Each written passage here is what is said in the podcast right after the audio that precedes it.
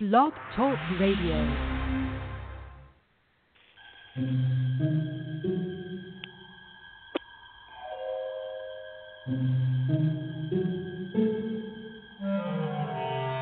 Archangels, ghosts, and Bigfoot. Oh my. It's just another night for Supernatural Girls. Real stories, real answers to life's biggest supernatural mysteries. And now for another exciting interview with paranormal experts from this world and others. Here's your host, paranormal researcher Patricia Baker, on the one, the only Supernatural Girls.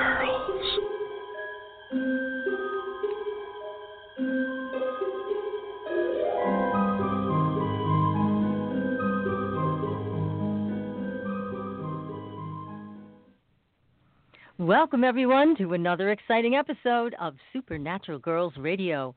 I'm your host, Patricia Baker. I am here with my co-host, Patricia Kirkman, PK, all the way from Tucson. How are you doing tonight? I'm drip dry. I'm glad Just to hear that. Fabulous. no rain yet, but that's okay. You got it all on the East Coast. My goodness. Oh my God, yeah. Is this a scary storm coming up to the Carolinas or what? Yes, it is because it's it's a universal five days, so there's major changes coming. Whatever they think is happening has been shifting ever since it started today, and it's going to go on like this till the end of the day. So nothing's Gosh. going to quite go as planned. It'll hit real hard, or it, it's going to do a bust and go off to outer space. But it's I don't pick that as being the case.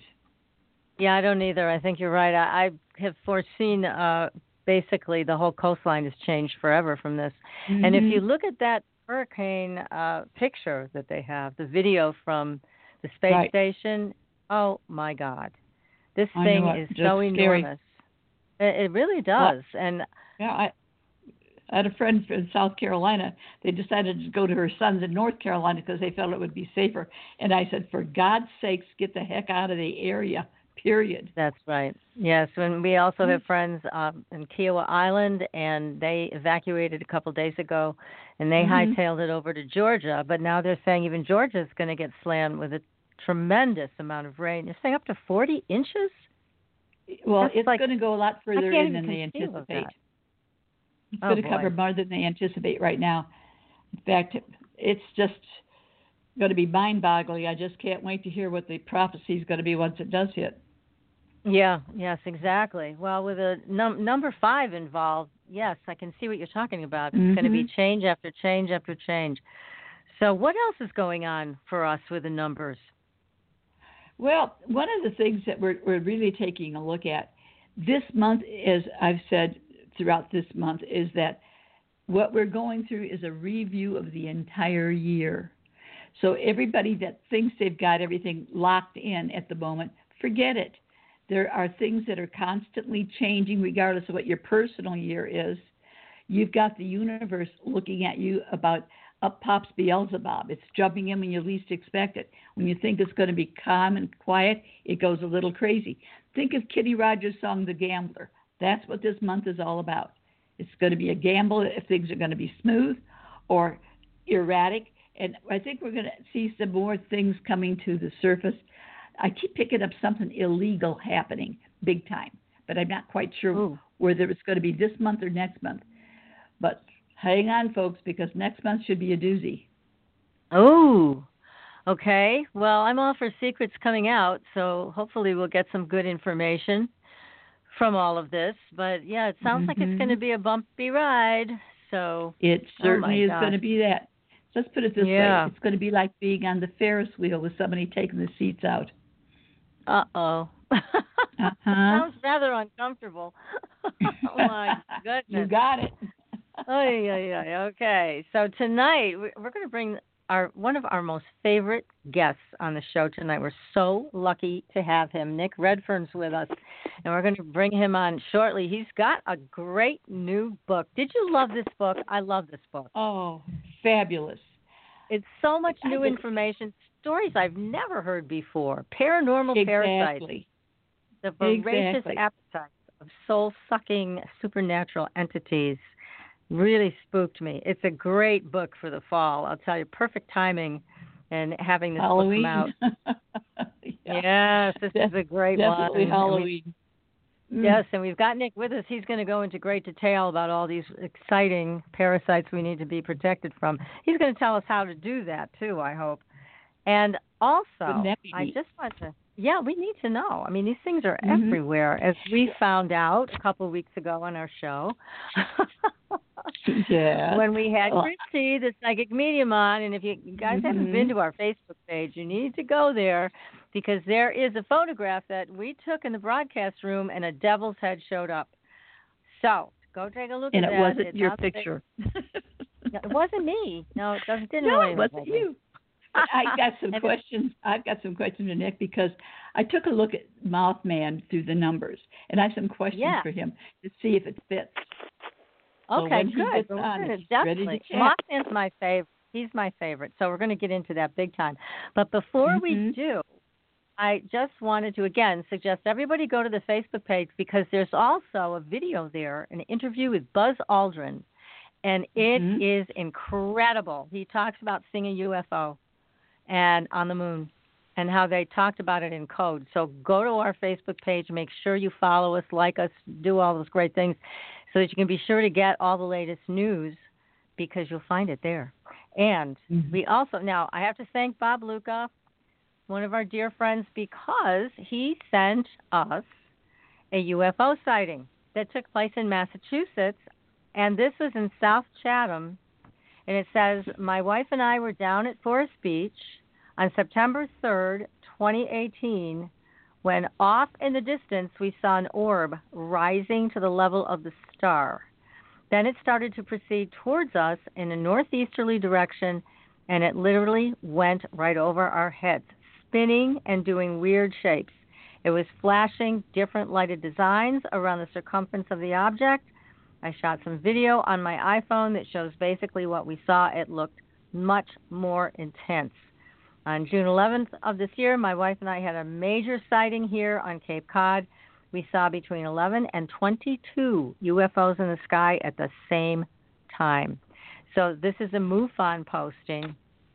So I wanted you guys to be aware of that. And actually, the UFO in this photograph from this taken from this video that this couple made looks very much like the UFO that showed up in our broadcast room photo last week above the owl. So Mhm. take a look at the owl and UFO picture and take a look at this UFO picture. They're, I think, a match. Very interesting. So I can't wait to see what's going to show up when we uh, bring Nick on. I'm a little nervous, I have to tell you. Paranormal parasites. Okay, who's going to show up tonight? Let's see. But anyways, um, Nick has also written a great article. Now he's a great writer, as you know. He's written a ton of books, and he also writes for Mysterious Universe. And he had an article that I pulled up tonight on Mothman and crop circles. Is there a connection? Now Nick is about to head out to the annual Mothman Festival in Point Pleasant, West Virginia, and we're going to get him to give us a little bit of a preview of this information about Mothman and crop circles. So we're going to be talking about that this evening. And again, this is a great book, everybody. It's called Paranormal Parasites The Voracious Appetites of Soul Sucking Supernatural Entities. And we're going to bring mm-hmm. Nick on right now. We got a lot to talk about. So, Nick, welcome to the show. Well, thanks, guys. Thank you. Well, it's a pleasure having you here, and this book is phenomenal. You've got, I think, you've covered just about every parasite we could ever imagine, and some of them seem worse than others. Which one is your favorite? Uh, oh, that's a good question, actually. Um, I'm gonna have to think about that. I'm actually not sure if you know we should actually like any of them, really. You know, because they're all kind of fairly um, sort of malevolent and negative. You know, and use us as sort of um, you know as a, as a as a food source almost in simple terms. So. Um, you know, there's a great deal to be wary of when it comes to them, more than anything else, I think. Well, you're right. I love the quote on the back of your book. It says, The terrifying truth is that the earth is one big farm, and to paranormal parasites, we are the cattle. Wow. Mm Mhm. That is Scary. something Well, else. yeah, I mean, Yeah. I put that on there because um, a lot of the people I interviewed, and you know, if you go throughout history as well, a lot of accounts where people have had sort of confrontations with um, various paranormal entities, and in many cases, it does seem as if the people have been sort of drained of their life force, their energy, um, as a result of being in close proximity to these things. And I think the important thing to note is that for the most part, we don't see the big picture. You know, we're just sort of seeing it from our own perspective, not realizing that this could be happening to endless numbers of people around the world. Um, and we're not, as I said, we're not understanding the um, the larger situation of just how extensively these things could be feeding on us, and and it just sort of goes under our radar because you know we just we just don't recognize it for what it is. I think you're right. And also, why wouldn't we be part of the food chain? You know, we don't think of ourselves that way, but clearly Yeah. from your book, we are. So, Mhm. Well, well, that's an I important have a. thing. Mhm. Go ahead. Go on. No, I was just going to say, you know, I think that's an important thing that we kind of think we're the sort of the top creature on the planet, you know, but um, who's to say that's the case? You know, we, we kind of view ourselves as the biggest and the best, but, um, you know, I mean, we also do a lot of damage to the planet, you know, and to each other as well. Um, Mhm. so in that sense, I mean, you you could make a case that um, why shouldn't we be somebody somebody else's food? You know, um, not food in the sense how we eat, but with these paranormal parasites, it's almost it's literally as if they sort of drain us. You know, they they drain us of energy, of our life force. Um, and so it's not like you know they take us away and sit around the dinner table. It's nothing like that but it's it's very much like along the lines of, you know, you go to bed at night and this thing looms over the bed, and you suddenly start to feel weak and sick, and then of course when you're drained of your energy, then you become prone to illness and infection because your immunity is compromised as a result of, you know, sort of being, um, as I said, just literally quite literally drained um, by these things. And you talk in It's your book. like of, I was going to say it's almost as if they're vampires the way they handle things. Well, in many respects, they are. I mean, I talk about vampires in the book, um, Mhm. largely from the perspective that I think a lot of the old legends of vampires could actually have been uh, inspired by some of these paranormal parasites. Mhm. And um, so today we think of vampires as, you know, either like an old guy in, in a black cloak, you know, with his hair slicked back like Bela Lugosi or Christopher Mhm. Lee, or they sort of look like like today's modern vampires who look like rock stars, you know, that kind of thing. And um, and I think possibly that some of these old legends, at least some of them, could have been based on people experiencing these paranormal parasites and being sort of drained of energy. But it's over time the mythology has become, you know, you've been drained of blood. Um, so I think you know there's a good case can be can be made to say that you know tales of vampires actually do have a basis in some degree of reality. Mm-hmm. Mm. Amazing. Now you also you have a lot of new material in the book. There is there are stories we have never heard before, and one of them we were talking about just before the show started about Mr. Bender experiencing Men in Black, actually Mm. not knocking on the door but coming through the wall. Can you talk a little bit about that with our audience and with us because that's a fascinating story, and he was Yeah, getting drained sure. pretty regularly.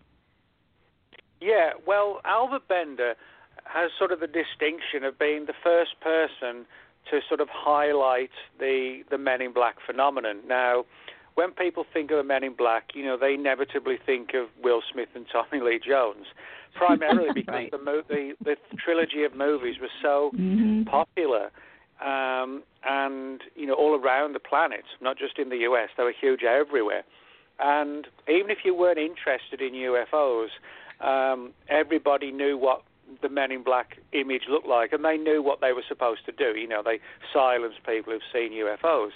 But a lot of people don't realize that the the movie franchise was based on um, a comic book series that was um, briefly existed in the 1990s, in which, in both the movie and the comic book, the Men in Black work like for a secret agency hidden deep within the government.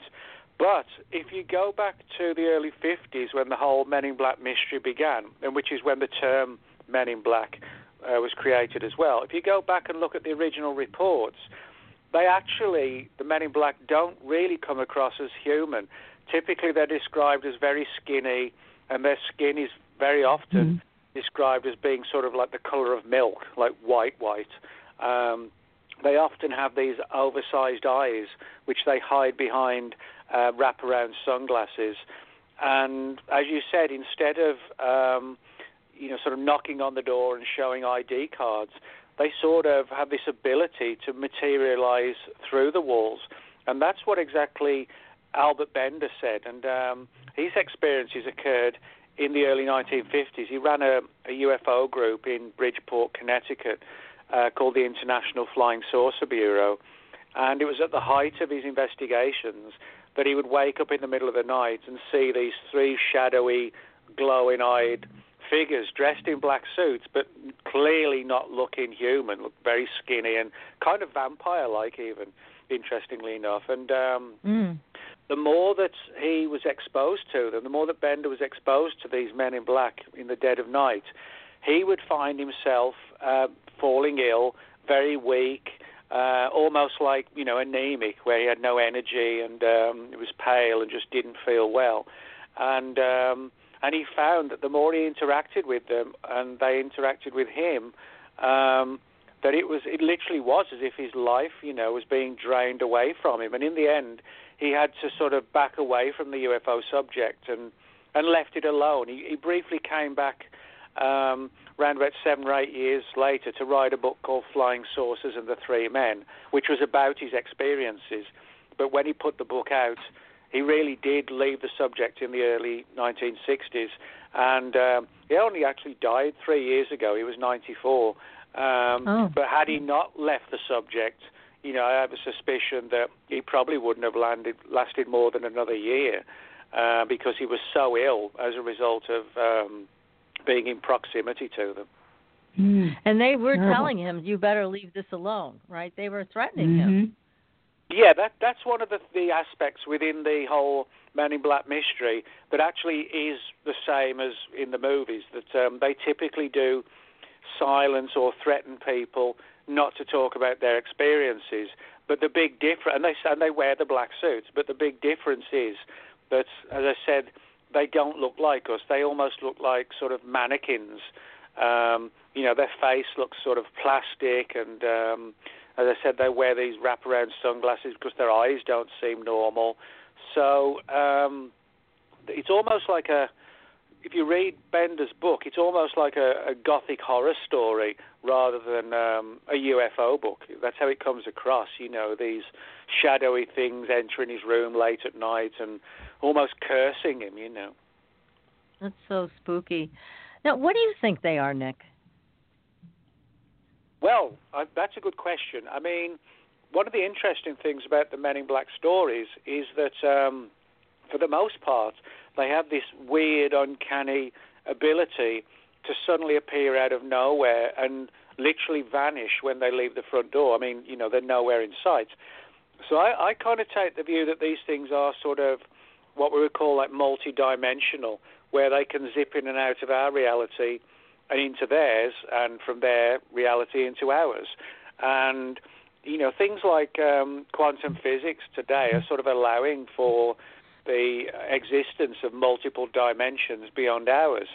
So I think, I think they're alien in the sense that they're not human, but I think they're possibly something that's par- paranormal and interdimensional um, and that may be, you know, how much of the UFO subject is also is it extraterrestrial or is it something that sort of coexists in like a multi-dimension? And um, I think with the Men in Black, we could make that kind of case that they have the ability to be here all the time just by zipping in out of our reality, which we cannot do, but but they seem mm-hmm. to have mm-hmm. achieved it. I think. But what's their motivation for trying to silence people? I mean, this is all speculation, obviously. But what do you think that? Why do they have an investment in that? Well, I mean, there's there's certainly two things going on with the Men in Black, and one is no doubt, you know, the the angle of silencing people and threatening them and making these sort of vague threats, um, you know, where the person's worried because they're not sure, you know, did that person just threaten my life, you know, and it kind of plays on their mind, etc. Um, mm. So I think part of their agenda is to keep us away from the truth of the UFO phenomenon.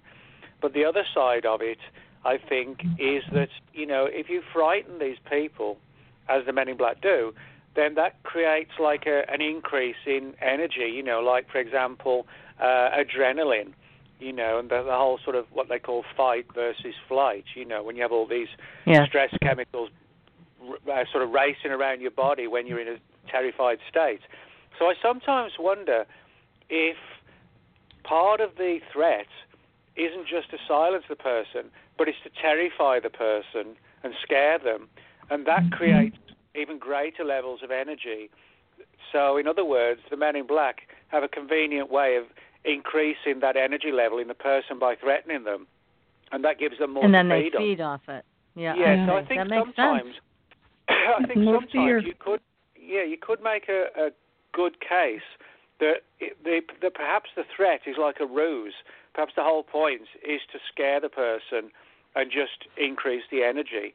You know, so um, there, could, there could be something like that going on. I think. Yeah, that's feed off the energy of, of our, yeah. Amazing. very fascinating hypothesis. I think you're onto something here with all of this, Nick. Um, it's very, it's a fascinating topic that you have brought forward. Now, what's the relationship between the Men in Black and the Black Eyed Kids? Is there one? Well, well, there is. Yeah, there's a, there's a lot of parallels between the two. Now, for people who haven't heard of the Black Eyed Children, um, it's a phenomenon that began, or at least began to be reported uh, about 20 years ago. But we know that there were uh, previous reports to that. Just people didn't talk about them that much. Um, but um, basically, it began in Texas in 1998 with a journalist, a Texan journalist named Brian Bethel. And uh, he had an experience late at night with these two boys who, again, looked very skinny and pale. Their skin didn't seem right. And um, they had these solid black eyes. And I, I don't just mean sort of the middle part of the eye being solid black, but the entire eye of both kids was black. Mm-hmm. And he was in his car at the time, and they sort of, you know, it jarred him because one of them knocked on the window. And he felt himself as if he's been hypnotized to let them into the vehicle. Now, that, there's, there's sort of a parallel here with vampires because the black eyed children, whether they're knocking on people's windows of the car or trying to get into the house, they never force their way in. They always try and find a way to have the person invite them in, and that sort of ties in with the old vampire legends that a vampire has to be invited into the home before right. you know it can cross the threshold, so to speak. And um, typically in these black-eyed children stories, you find that there'll be a knock on the door late at night, and you know the the the, the witness or the victim, however you want to term them, look through the spy hole, and they suddenly find themselves almost like hypnotized or mind controlled, and they know they shouldn't open the door at like midnight to two creepy kids, but they do. Not always, but oh, sometimes no. they do. Mm-hmm. And when people have let them into the house, just like the men in black, um, they've started to feel ill when they've invited them in, and the kids are sort of staring at them, and then they feel ill as well. You know, they start to get the shakes as if you know, their blood sugar was plummeting, that kind of thing. Um, and you, when you mention the Men in Black parallels, well, in both cases, typically they, they wear black. With the kids, it's usually a black hoodie, and the Men in Black, it's a black suit. Um, they typically, both groups come out late at night and knock on the door. The Men in Black seem to have the ability to mind control people to open the door and the black-eyed children slightly different because, uh, as I said, they seem to need to be invited in but you know the pale skin, the black outfit, the need to get into the house. You know, you could make a good case that those are actually quite closely connected parallels. You know. Yeah, it does seem that way. And there, you mentioned there are a couple of differences. The men in black don't need permission to come in, but these black-eyed yeah. kids seem to. And I, I yeah. as I recall, the gentleman you were talking about who had the the knock on the window from the two kids, he took off. He didn't let them into his car. Is that correct? Yes, Brian Bethel. Uh, he's actually, in a very creepy way, he said he saw his hand and his arm moving towards the door and getting ready to open it. And when he saw what he was doing, it kind of like jolted him out of this mm. hypnotized state, and he managed to sort of pull out of it and get his senses back. And he just sort of hit the accelerator and, and shot away and um, and left them behind. But he said sort of three or four times, you know, they tried to find ways to get in the car. You know, we're lost. Um, you know, can you can you take us to our parents? Can you take us to our home? Can you get us some food? Have you got some money that we could have? And it's mm-hmm. always it's always like sort of putting the the uh, responsibility on the person to get them to make the agreements. You know. So strange. Now there have been unfortunate people that didn't have the control that this gentleman had, and they did let them into the house. And you write about that yeah. in your book also. Tell us mm-hmm. about that. What happened to those people? Well, interestingly enough, the response or the effect on the person wasn't that um, too different from what Albert Bender reported, where the the uh, the victims, the people, um, said that when the black-eyed children were in the house, that um, they were just sort of staring at the people. Suddenly, they felt number one, they felt as if they were in sort of a in, like a daze, almost like a hypnotic state, or as if they'd been drugged but it was drugged to the point where they weren't completely out of control, but they knew somebody had, you know, sort of spiked their drink or something. It was like uh, something along those lines. Um, and they felt that, you know, they were almost in sort of a dream-like state. Um, and things got worse when, you know, they started, as some of them said, you know, their body started to crash, you know, kind of like um, like a diabetic person would if they'd missed, mm-hmm. you know, breakfast and lunch, and then by dinner time, you know, they, you know, when they're diabetic, they just have to eat, you know, if they've gone too long. It doesn't matter what right. it is; they just need anything at one point, and that's how the people felt. They felt that they was their body was crashing, um, but not just literally crashing, but it was as if their energy was being transferred into the black-eyed kids. So again, that's very similar to what Albert Bender reported. Um, and again, it ties in with putting people into high states of fear, mind controlling them, and then, if you like, sort of almost like refueling, but refueling on us, you know. Yeah, that's it's really a terrible thought, Scary. but yet Yeah. Have I have no doubt that you're right that this does happen. We have a lack of awareness when it comes to these interdimensionals, and we need to get aware because they're they're definitely here and they're doing things to us without our permission, or it's Well, seemingly with I our think- permission when we're under that mind control. Yeah, and I think why sometimes they get away with it, not necessarily perhaps with um, the Men in Black or the Black Eyed Kids, but some of the things where they occur in the dead of night. Um, I think in some cases, or maybe a lot of cases, the witnesses thought they just had a really bad nightmare, you know, not realizing that it was actually a real event, that sort of Mhm. something invaded their their sleep state, if you like. Um, so So they talk You know, themselves out of it.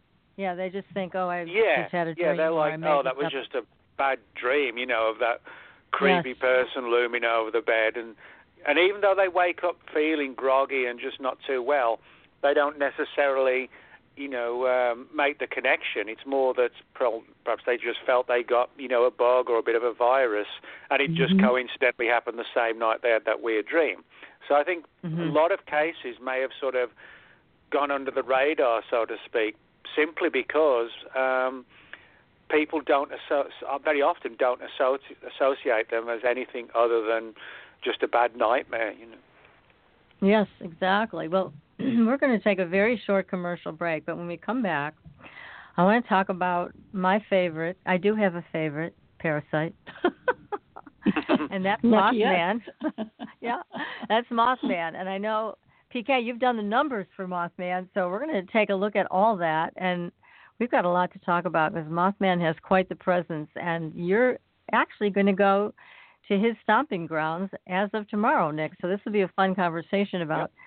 Uh, my friend Mothman. So, everybody, stay tuned. You are listening to Supernatural Girls Radio. We will be right back.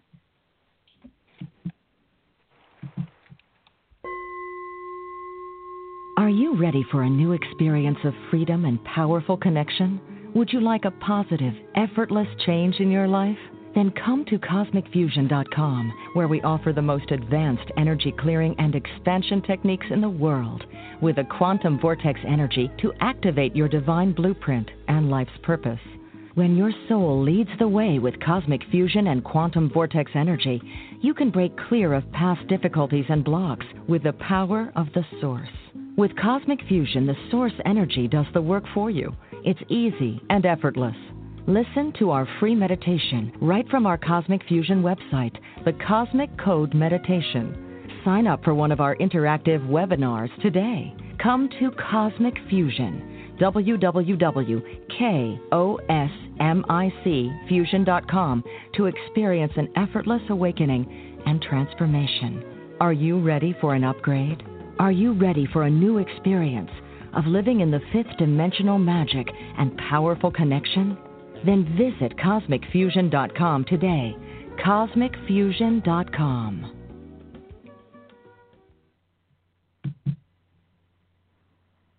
Your property tax bill. Have you seen it lately? It's frightening. Your property taxes are going up while your home value is going down. It's time to fight back and win. For the real truth about the property tax system, get attorney Pat Quintilian's book, Are You Getting Screwed on Your Property Taxes? How to Find Out and How to Fix It.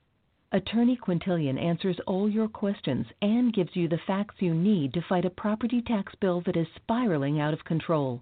You'll also read about what happens to property owners who don't check their property records, only to find out too late they're taxed on square footage, fixtures, and even buildings that they don't own. Is this happening to you? Learn your rights. Buy attorney Pat Quintilian's book today. Are you getting screwed on your property taxes? How to find out and how to fix it. Available on Amazon.com. Astridian is a family of cosmetic products with 98% pure ionized minerals.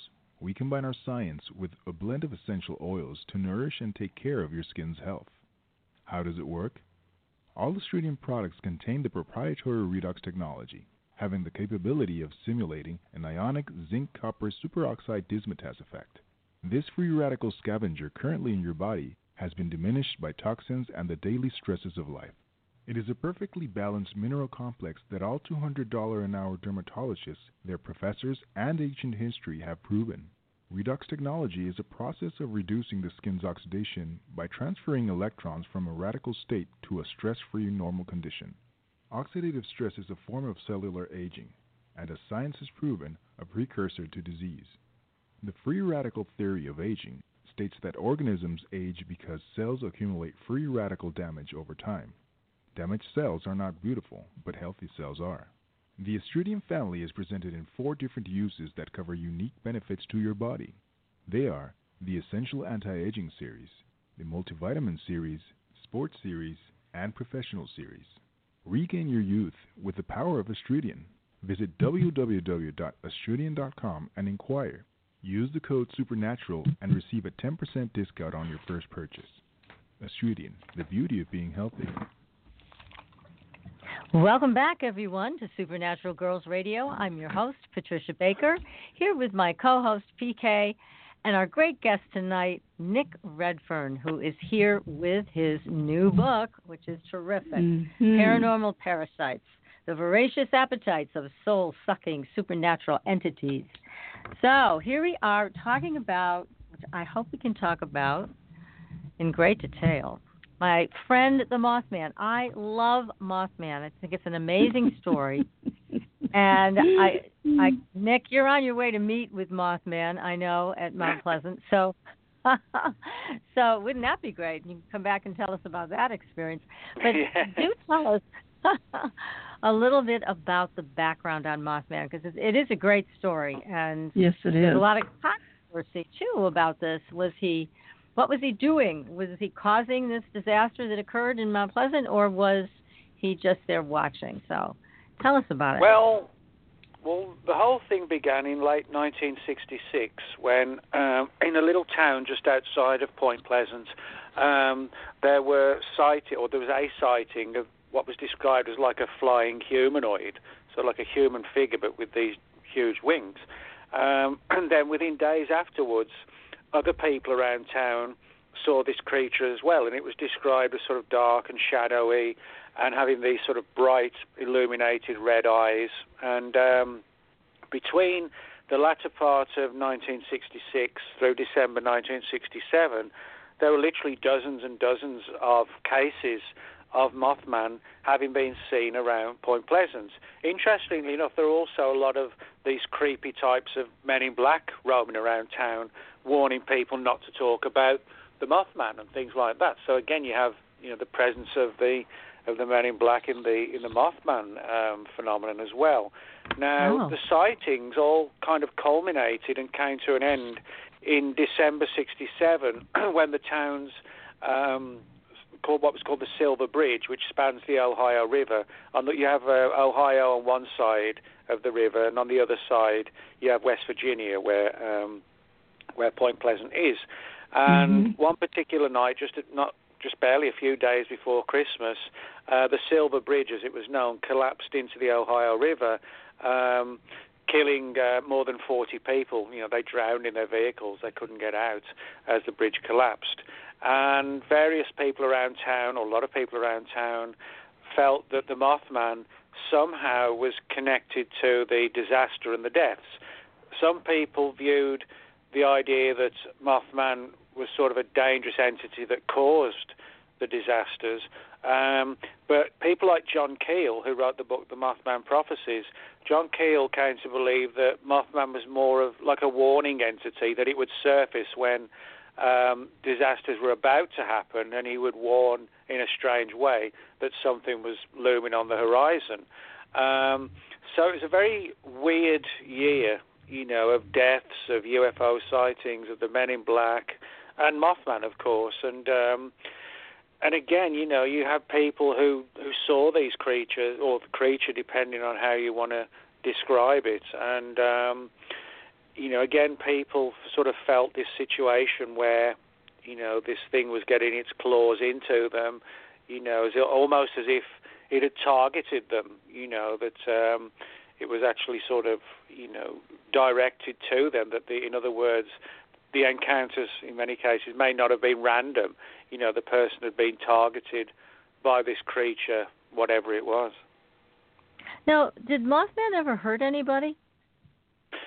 Well, that's debatable. I mean, for people who believe that Mothman caused the bridge disaster, they, those people say yes because they believe that you know he caused the events to occur, which resulted, as I said, in more than 40 drownings. Um, now, other people, as I said, kind of view Mothman as like a guardian entity, but a, like a warning entity as well. In that sense, you know, it's more of a a friendly. Well, I wouldn't say friendly, but at least um, you know something that was not necessarily murderous, so to speak. Um, and even to this day, you know, the, there's still a great deal of debate as to what Mo, uh, Mothman's motivations actually were. Um, but the the case became so um, famous, if you like, and then in 1975, John Keel wrote his book on the subject, as I said, uh, the Mothman Prophecies, and then in 2002, Keel's book was turned into a big Hollywood movie with um, Richard Gere, um, based on the on the on the book.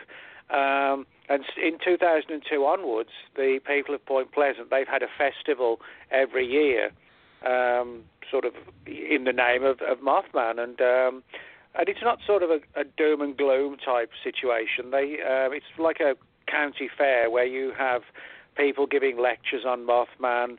Um, and related things in Point Pleasant. Um, you they have like a bands playing, and there's a like a Miss Mothman pageant, and there's people who stand selling, you know, they're selling Miss moth Mothman. burgers, moth, you know, um, moth uh, Mothman fridge magnets, um, you know, paintings, fridge, uh, you know, fridge magnets, you name it.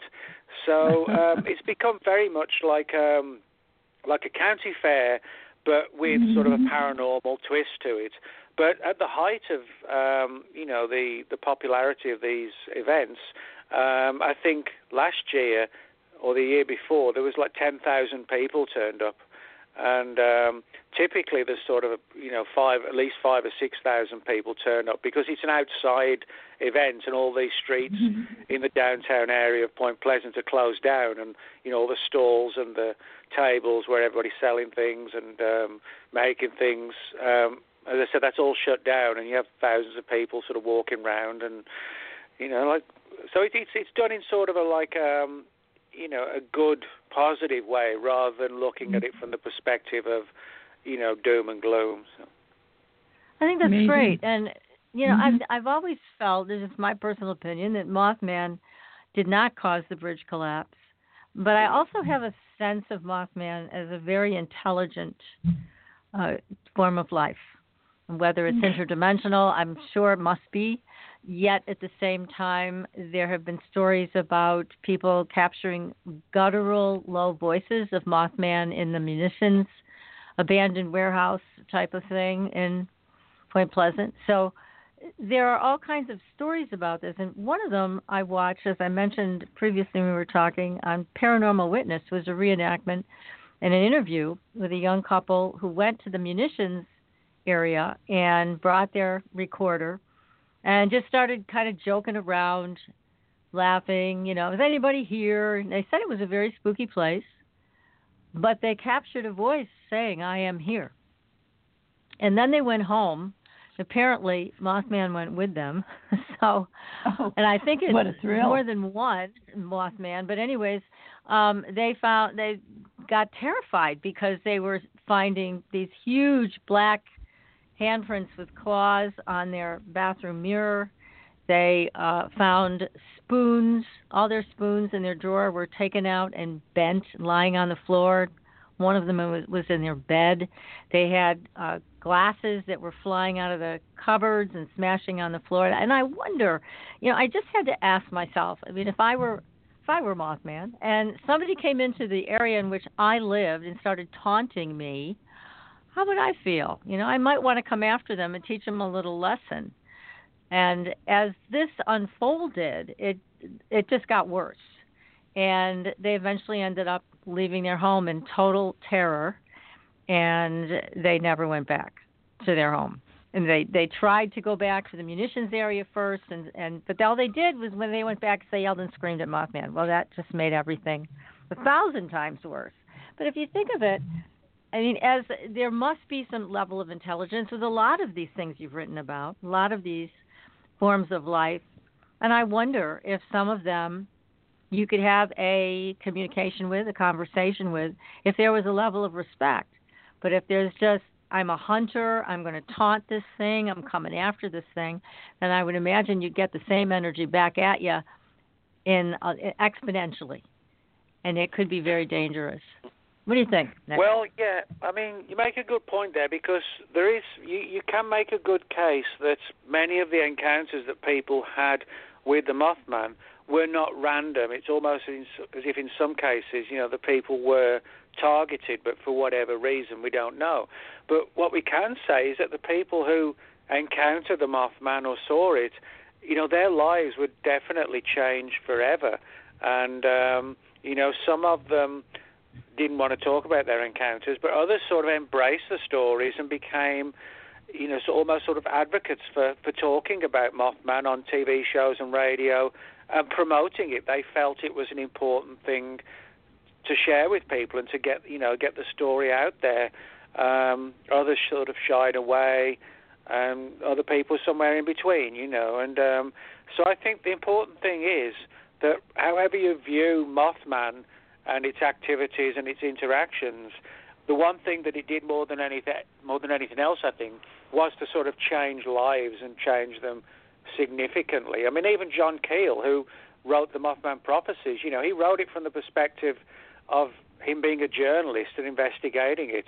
But the more time he spent in town, the more he found um, him becoming part of the story with getting weird hang up phone calls in the middle of the night and himself seeing UFOs. So he went from being like a detached um, observer and writer about it, and then suddenly becomes one of the you know the people involved in it even.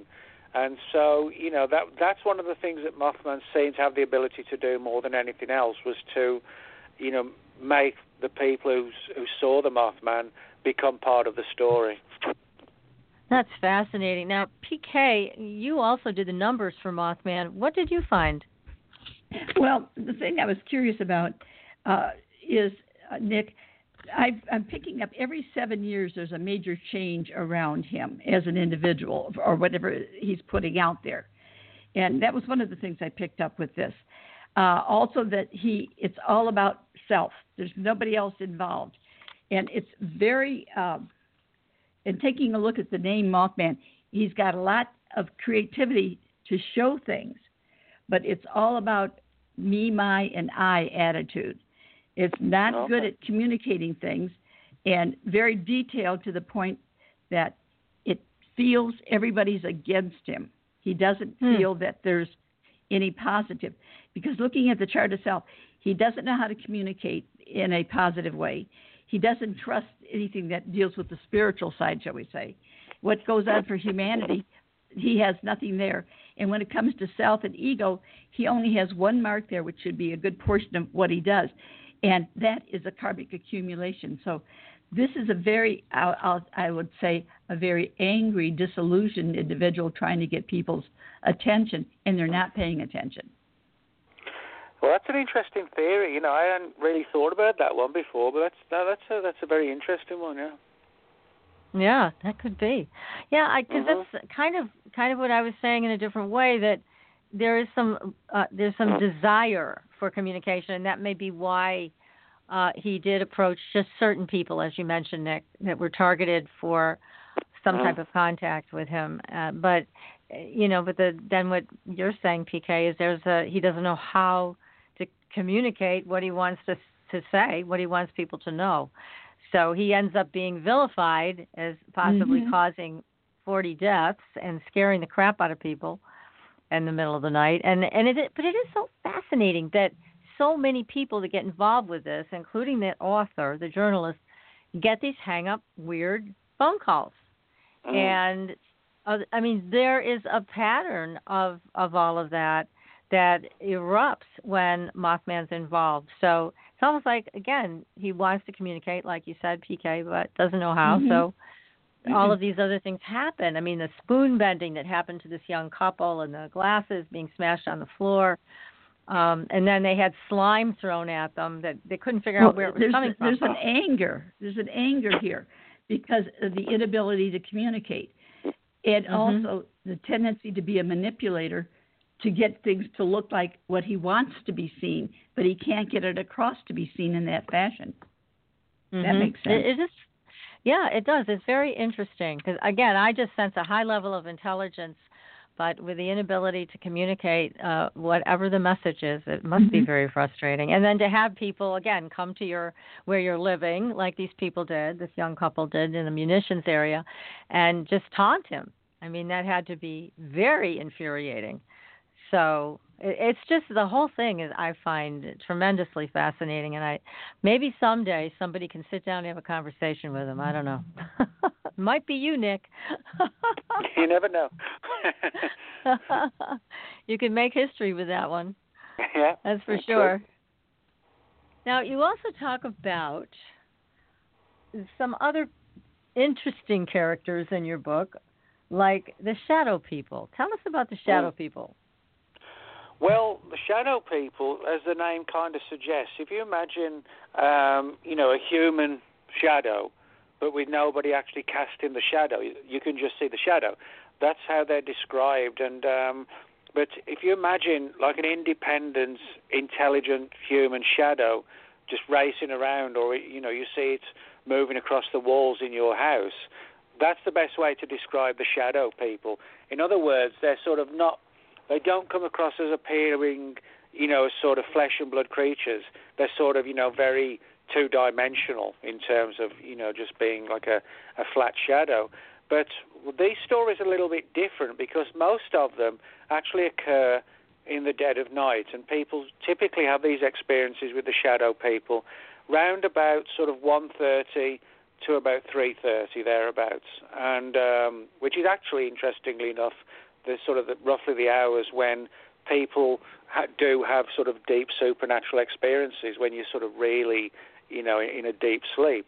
But people typically what happens, they wake up in the middle of the night unable to move properly, like either totally paralyzed or semi paralyzed. And this is a, a, a, condition known as sleep paralysis. Now, you know, doctors, psychiatrists, etc., would say that this is just the human brain misfiring, you know, when you're asleep. But there are so many cases on record going, you know, literally going back thousands of years and interestingly enough, many of the witnesses from all different parts of the world describe seeing, you know, the, the entities that they see. Everybody, well, not everybody, but a lot of people report the same kind of thing.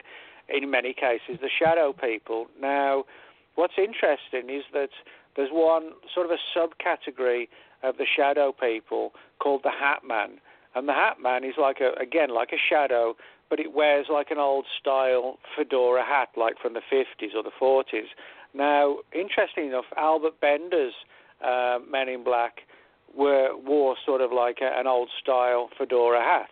So there might be a connection there. But again, what happens is people don't just sort of wake up and feel paralyzed, unable to move. They too start to feel weak and sick, ill, feverish. Um, again, totally lacking in energy. You know, they wake up in the morning with remnants of the dream in their mind, or the experience, I should say, and they can barely make it, you know, to the kitchen or to the to the bathroom or wherever because they feel so weak. They feel they're just going to pass out, you know, as if they hadn't eaten for a week or something. Um, so the shadow people are actually quite very sinister entities. You know, they they just kind of hover over the bed, and as if that very close proximity, like say one to two feet away from the person, allows them too to sort of drain people of their of their essence, so to speak. Um, and so, you know, when you when you put all those together, the Men in Black, the Black Eyed Kids, the Shadow People, the Hat Man, they all seem to be following one path, which is to sort of feed on us. But there are some mm-hmm. sort of subtle differences that you know you have to sort of go looking for. But um, I guess that the the shadow people are sort of the creepiest because they don't have like a solid physical form. You know, they're like a shadow which um, you put the lights on and they're gone because there's no shadow to be reflected. You know, um, or you know they they're, they're just here one second they'd vanish through, you know, the crack in the wall or through the door, that kind of thing and yet they seem to be an intelligent kind of shadow, which in itself is sort of creepy too. You know, the idea that um, you like, you know, you could be watching TV and suddenly this human-like shadow just sort of slowly moves across your walls, you know, and, and vanishes. Now, what do you do to protect yourself with something from something like that? What's your hmm. recommendation? Well, I'd say one of the things that has actually worked with the shadow people and that's when someone really um, sort of issues out, um, you know, a, a big kind of statement, you know, go away, leave me alone.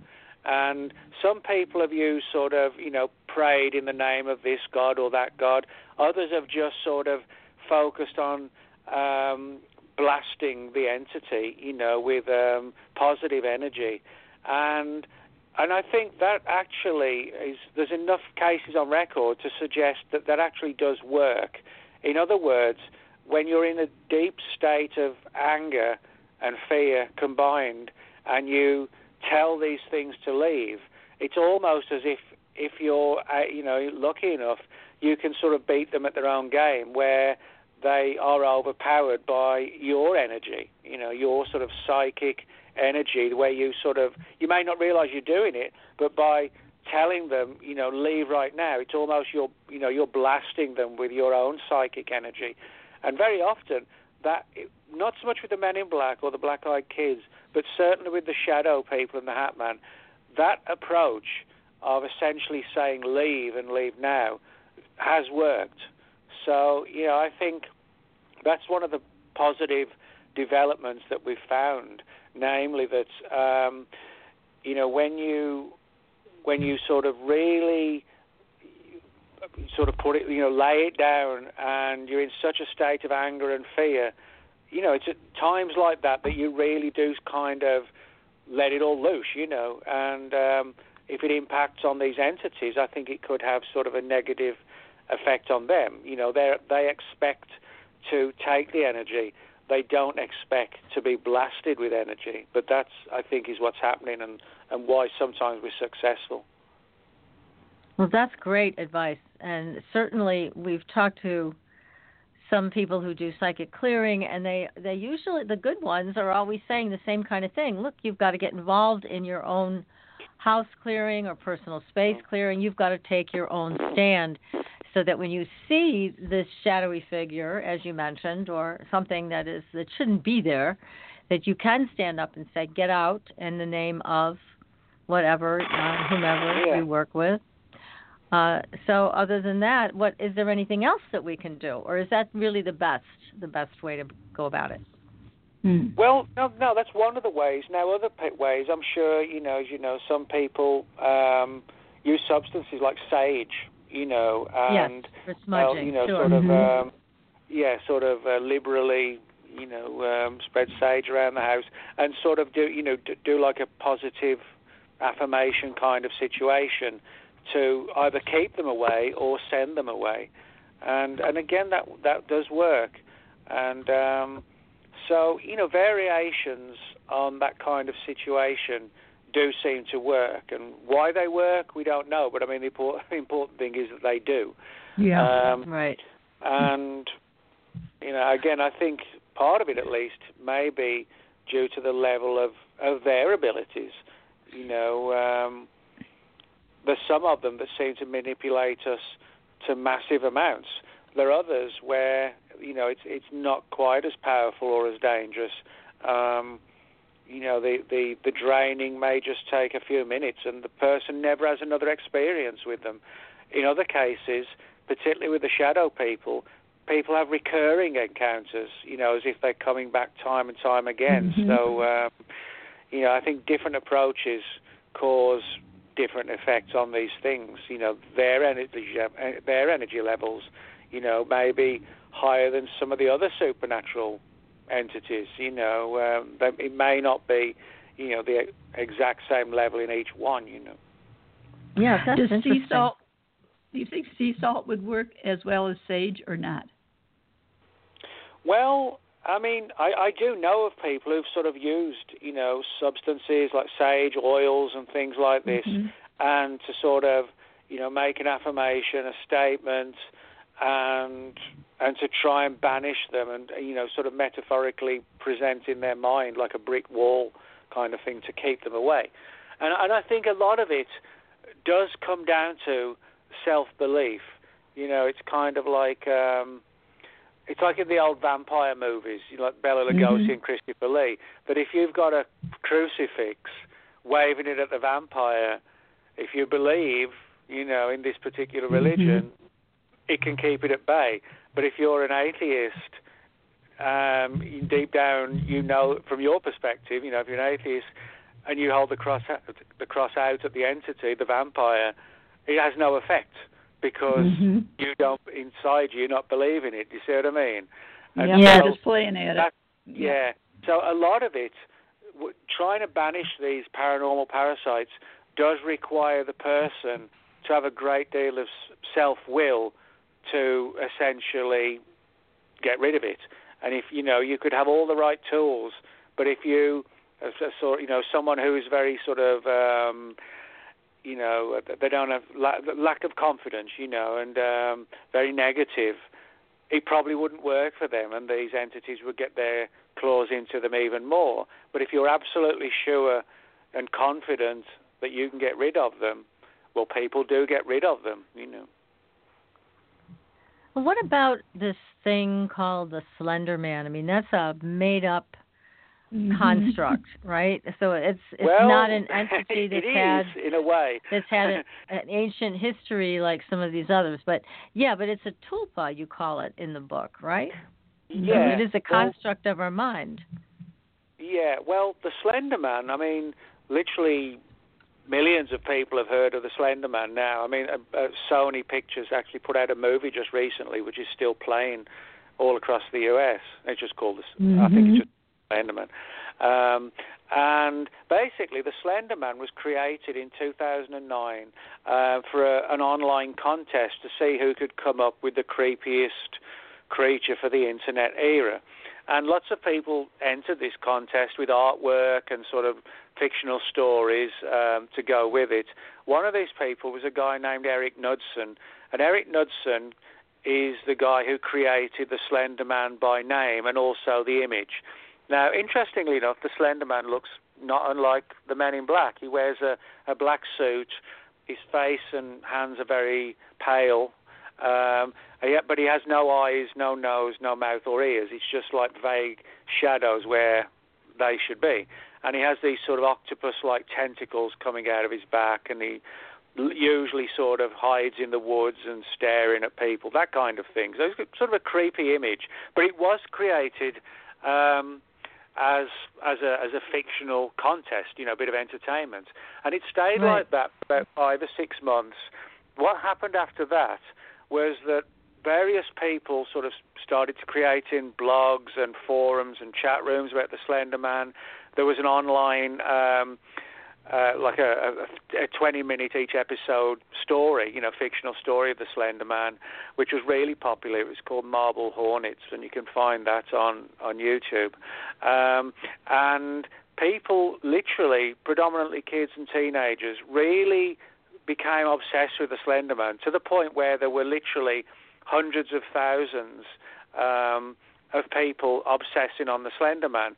And even if you type in Slender Man into, say, Google search, the number of uh, results is literally in the millions and, the and millions and millions. That's how how big of a phenomenon this has become. Now, this then people after about four or five months, people started to claim to have seen the Slender Man in the real world. And so people say, well, how can a fictional creation, which we know it absolutely was, how can people see it? And this relates to this concept that you mentioned called the tulpa. Now, tulpa is a Tibetan term, and in, in terms of English language, the closest translation is thought form.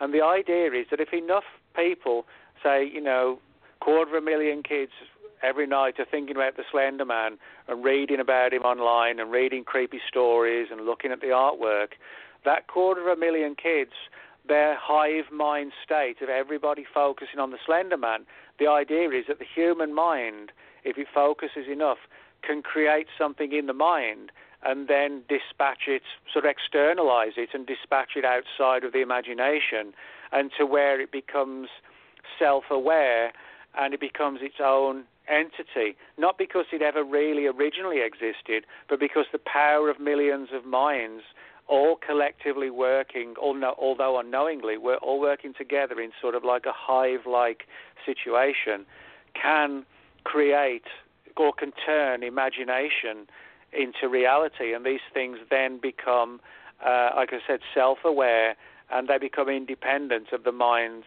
of the creators.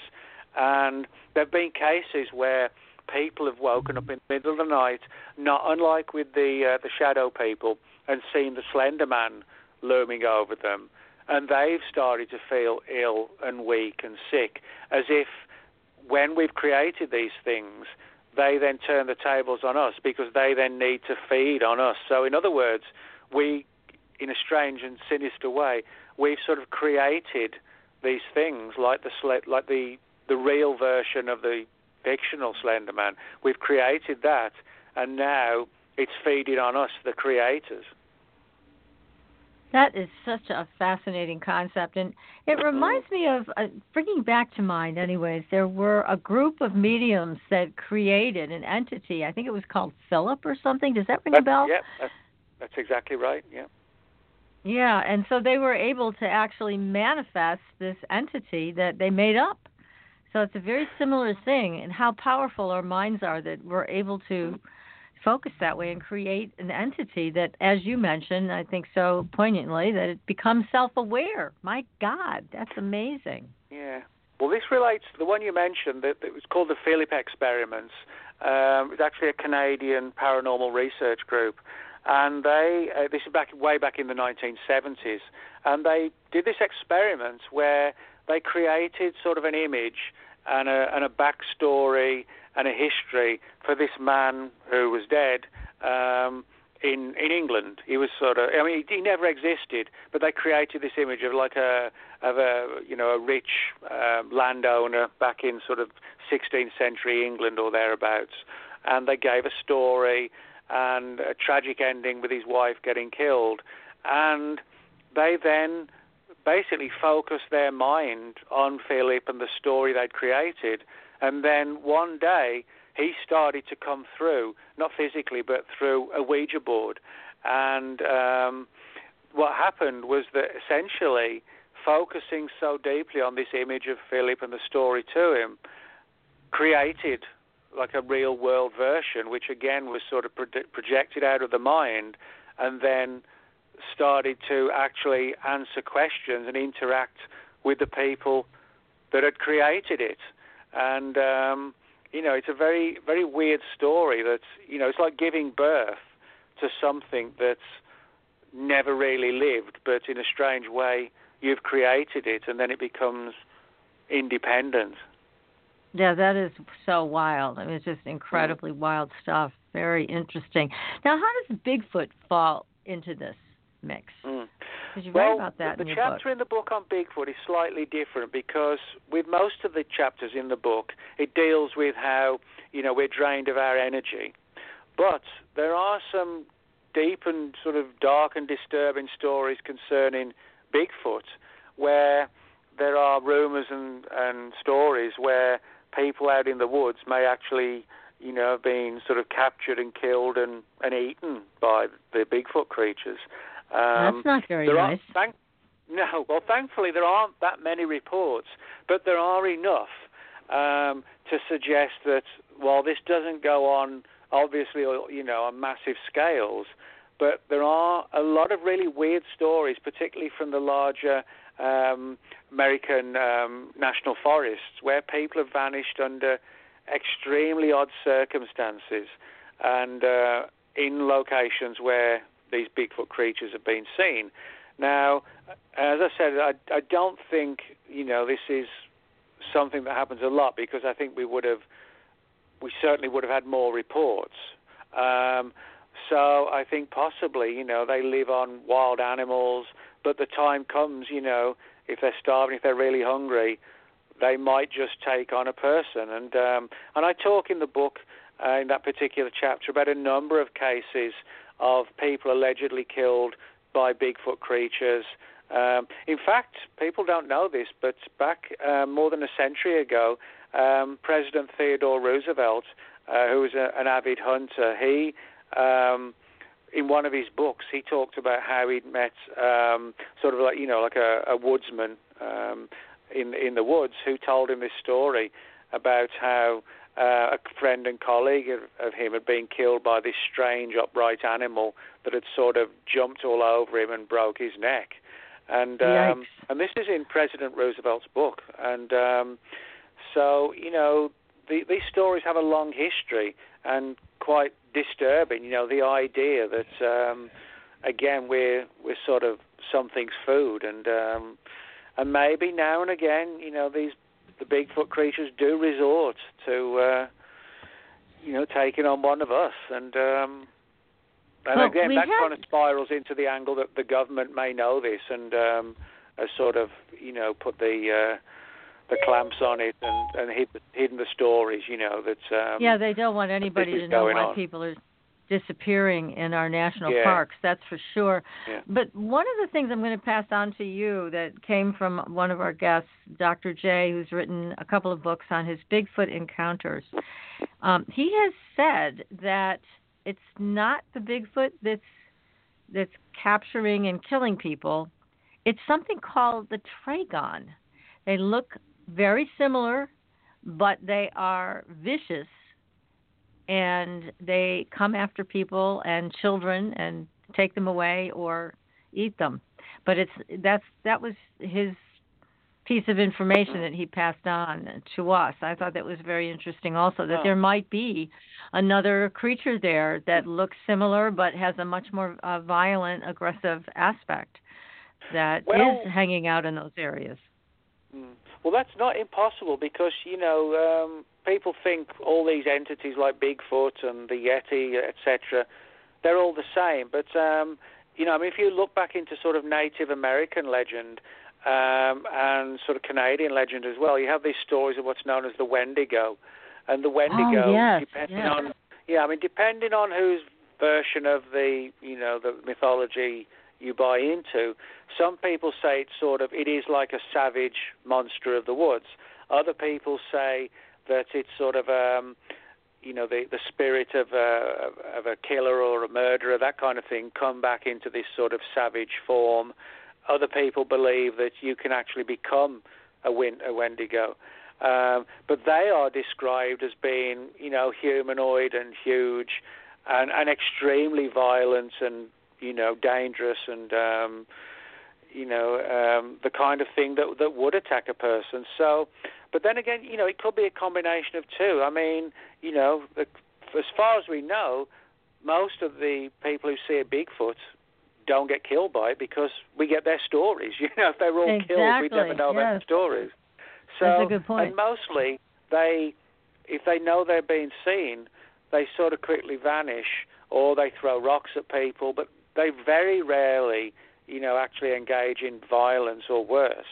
But, you know, as I said, there is that handful of cases, you know, 10, 15, 20 cases that, that I've got at least, um, where, you know, you do wonder if, if sometimes this does happen, you know. Yes, yes, absolutely. Now, now you talk about aliens and abductions, so we definitely have to pay a Mm. visit to this. Talk to Well, us yeah, about this- that.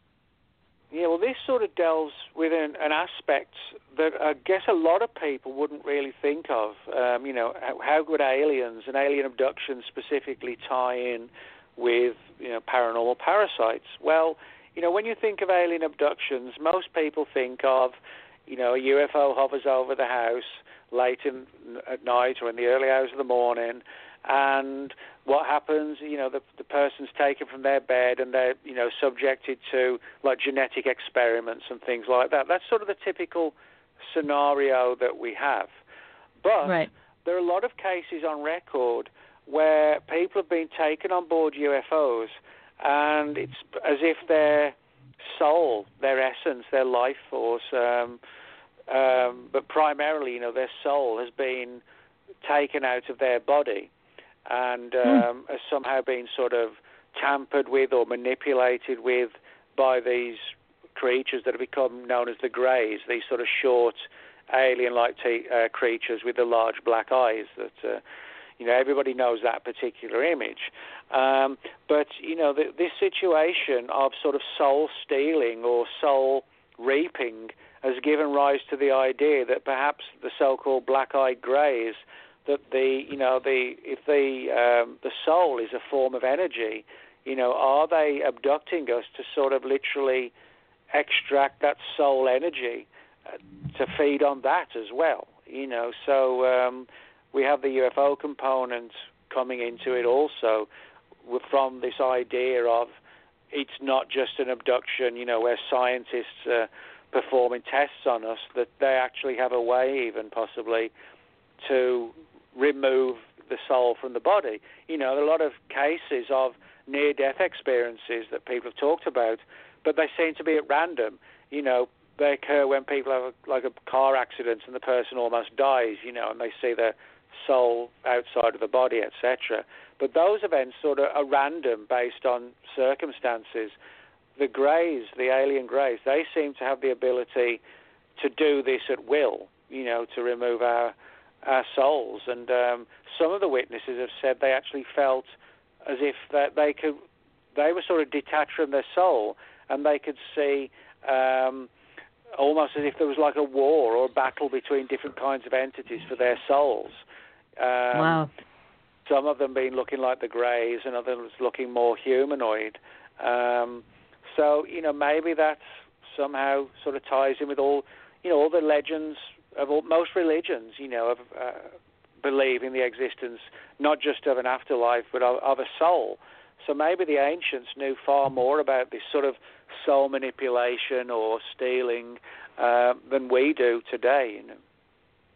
They very well may have, and you know, you mentioned the people that have gone missing in parks, and we know that's based probably a lot on David Paulides' research, Mm-hmm. which is Yeah. extensive Yeah, his in that are area. the best one for people to read. They're really good, you know. Um, Oh, I mean, David, fabulous, you know, yeah. former police guy, and um, and he, you know, he he takes the right approach. He sort of presents the data without, you know, speculating and say, here's here's the data, here's the evidence. You know, sort of see it for Exactly, yourself, but which, which I think is a good way. It's a great way to go. Some of the cases he talks about, the bodies are found, and there's no cause of death. Yeah. But you bring up an interesting point with being able to extract a soul. I mean, what happens when you extract a soul? There's nothing left, right?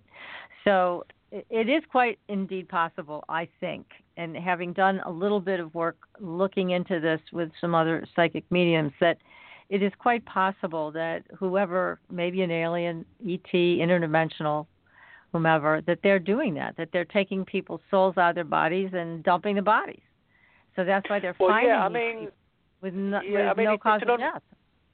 Yeah, I mean, it's a, it's an unfortunate thing to talk about, but I mean, at some point or other, you know, everybody has to go to a funeral, and if the bodies are on display, you know, there's one thing that I think everybody, whether they talk about it or not, one thing that everybody knows is that although, you know, the body of the person is clearly the person, in some respects they don't look anything like the person. You know what I mean? It's like Yes. it's because the Mhm. soul is gone. They they do the face just looks like you know it, it is the person you knew. They look exactly like them, but it's like they're just a shell. You can tell there's just no not there's no life there. Not just because they're dead, but because there's no soul there. There's no essence there. It's just it's just a body. You know. Exactly. So I think- yes. you can make a good case that um, you know the idea that uh, the soul could be some sort of um, know, something that again can be used in the same way as you know your energy levels, you know your your fear levels, you know adrenaline running around your body. I think possibly you know that in some ways all of these energies could somehow have been sort of synthesized and and used in the way we would, you know, you go to the refrigerator and get a bottle, you know, a glass of milk out, or Yeah, you make a right. sandwich. You know, it, I know it's sort of um, kind of dumbing it down, but that's the best analogy I can think of is that they may do something very similar in terms of the end process, but they have a very Yes. alternative and weird way of doing it. Yeah, I I agree. I mean, there's a lot there's a lot here that we just don't know about. Mhm. So we, we really have to be open minded and consider all possibilities. Now you also talk about the night hag. Tell us about the night hag because this one I've seen myself. Scared the crap out of me. Mhm. So tell us about the night Yes. hag. Yeah, well, in some respects, the the night hag it actually isn't too different from the shadow people. Again, what usually happens is that you know somebody's in the dead of night, fast asleep, and then something jerks them awake, or they just wake themselves, and they're again unable to move properly. But instead of whereas the, whereas with the shadow people, the shadow person's usually already looming over them. But with the night hag, the person often gets this sense that something's sort of coming up the corridor towards the bedroom, or it's in the corner of the bedroom and coming um, forward as well. And the closer that the night hag gets, um, the harder and harder it becomes to move. And from that point, as the night hag gets closer and closer, it usually um, sort of straddles the person on the bed. Now you have you have male and female versions. You have the incubus, you have the succubus, and typically, you know, the person will wake up with this sort of shrieking old lady, you know, staring and screaming at you in the middle of the night, which is no wonder that people almost, you know, have a heart attack. And um, sometimes there's a sexual component. Other times it seems it's just done to really terrify the person. You know, you wake up at 2 a.m. and there's this, you know, old lady with this long black hair, wild eyes, screaming at you. Um, but you know, the stories of the the old hag, the night hag, the incubus, the succubus, you can actually find stories identical going way back to ancient Babylonian times. So we're talking literally thousands and thousands of years ago. I mean, for example, the the stories of Lilith, which um, you know go back, um, you know, in a number of religious texts. Mm-hmm. I mean, Lilith was Dark very side- much like uh, one of the these.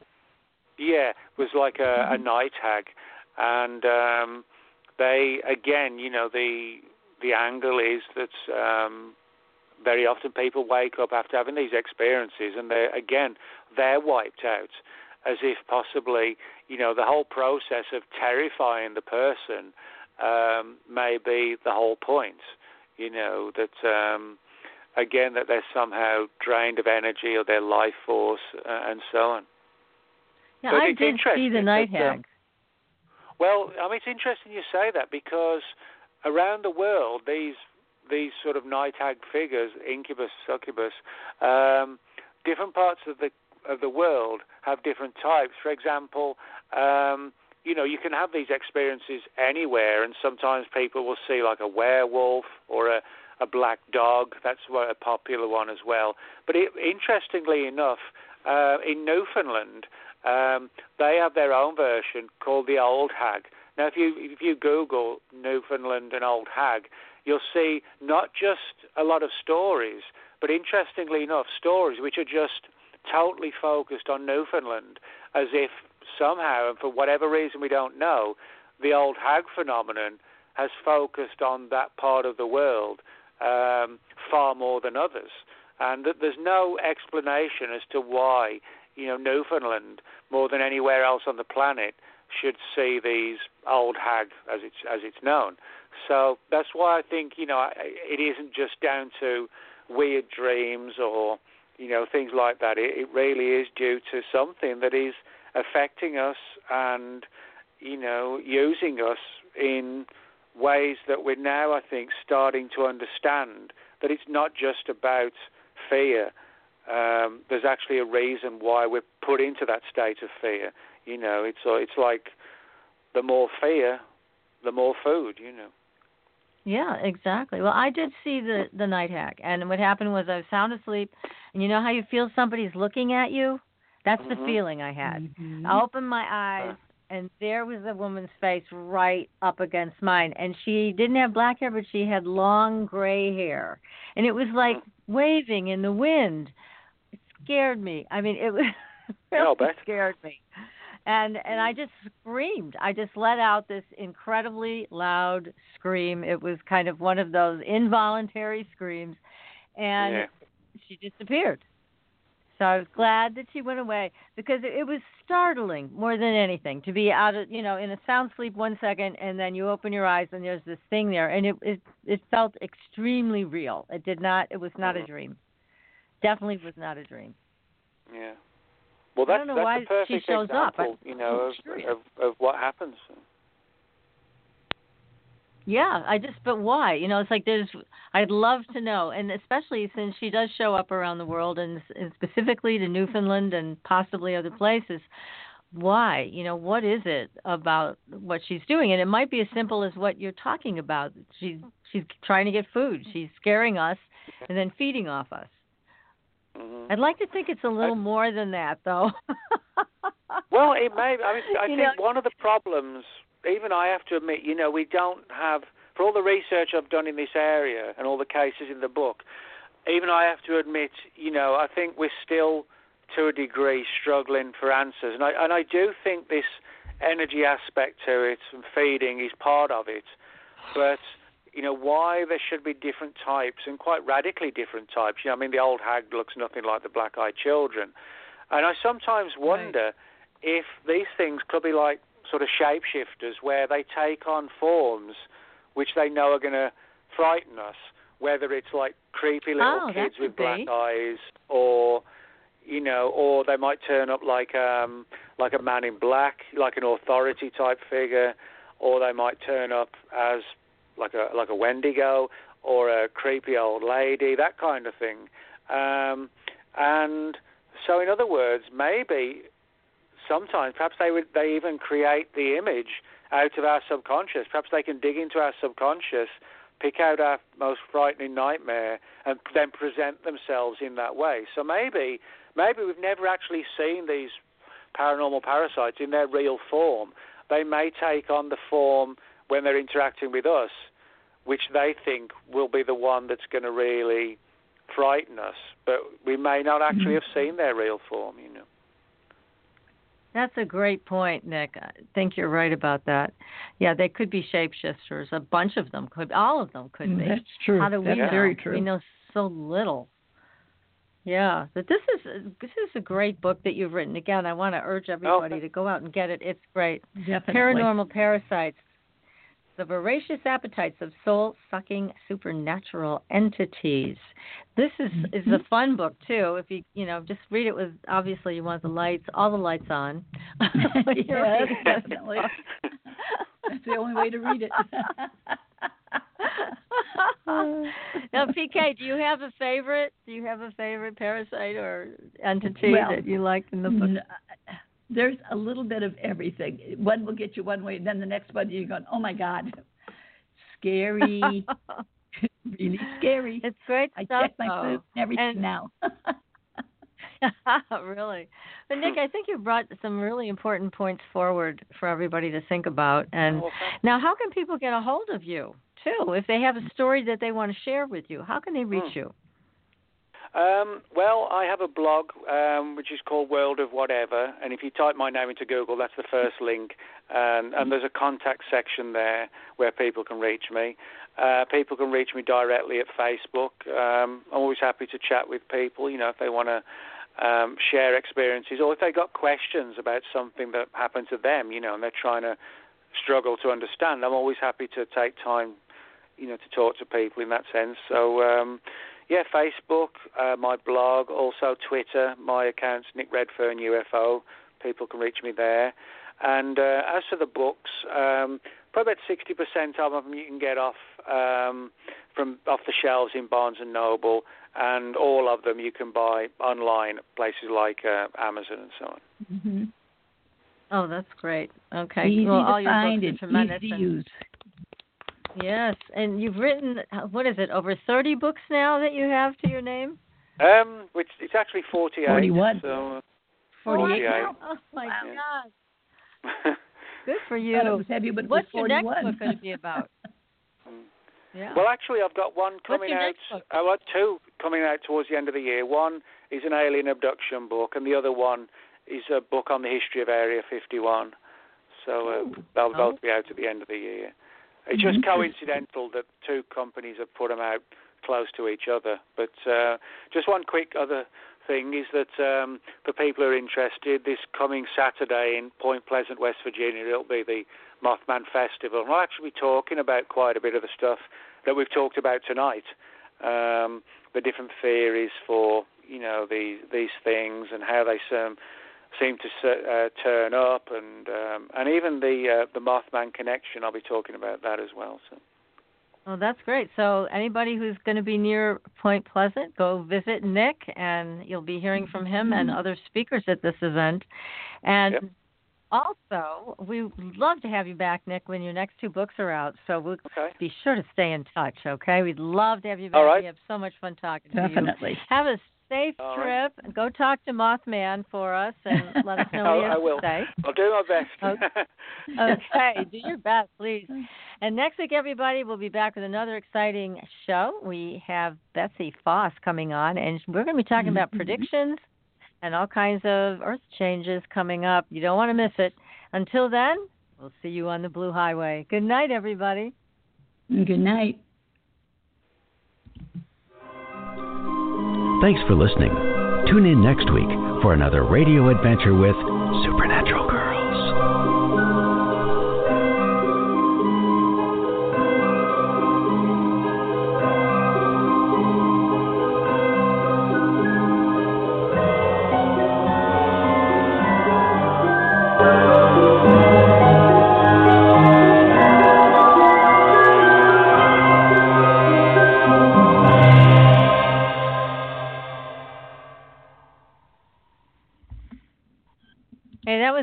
PK.